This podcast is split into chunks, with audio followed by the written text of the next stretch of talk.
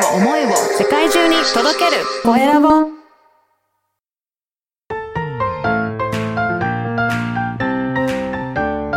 聞く力能力技術魅力があるのに伝わらない社長へ。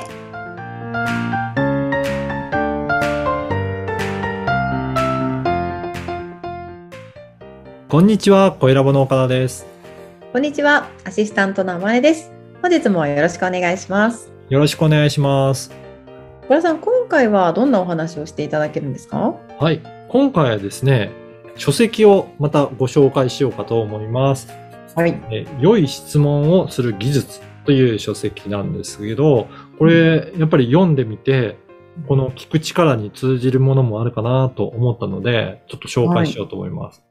はいこの、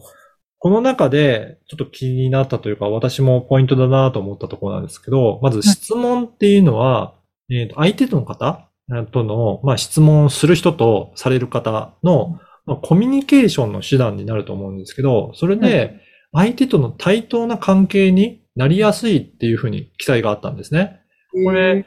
どういうことかっていうと、まあ、質問を重ねることで、お互いのことをより、えー知ることができて、まあ、理解を深め合えるので、で、関係性が作っていきやすいっていう、まあ、そういったところに質問はあるので、まあ、やっぱり質問の質っていうのは、すごく大切だなと思いました。うん、確かに私もあのライターライティングの,、あの講講座を受けてた時にはい。毎回あの一番に質問してましたね。ああ、そうなんですね。やっぱりその質問ってすごく大切ですよね。う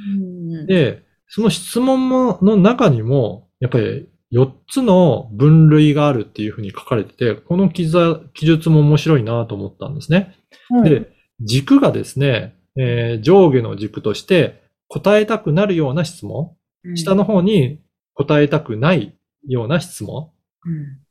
あとは右側の方に気づきがあるような質問。で、左側に気づきがない質問。っていうことで、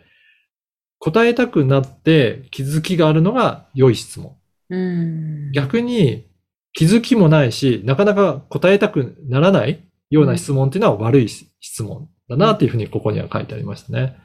で、まあ、その悪い質問じゃなくても、例えば気づきはあるんだけど、なかなか答えるのが答えたくないなっていうのは重い質問っていうふうに書いてあって、うん。で、えー気づきはあんまりないんだけど、まあ、えー答えたくなるようなものは軽い質問うっていうん感じで、こういった分類があるので、できるだけこの軽い質問とか重い質問をなるべく良い質問に変えていくと、いい質問ができていくんじゃないかっていうような、まあそんな、あの、うん。記載がありましたね。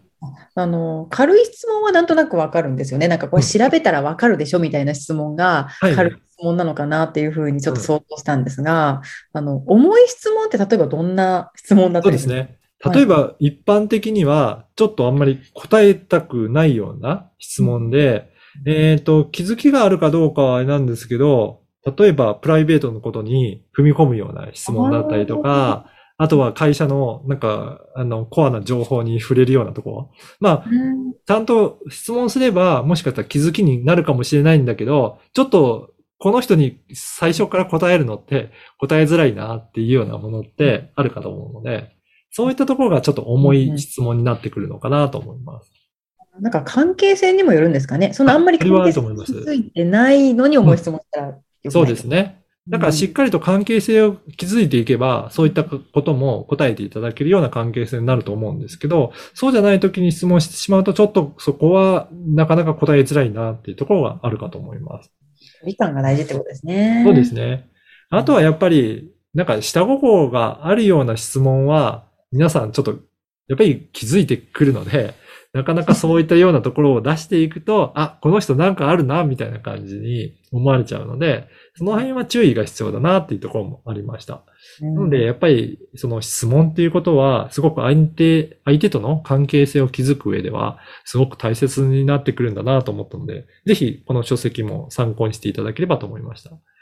書籍の、はい、URL はこの説明欄にも記載しておきますので、ぜひチェックいただければと思います。はい。ありがとうございます。えー今回は良い質問をする技術についてお聞きしました。えー今回のようなね、こう気づきのある内容を、えー9月のセミナーでもお話をしていきます。えー詳細は公式 LINE のイベント情報からチェックしてみてください。それでは次回もお楽しみに。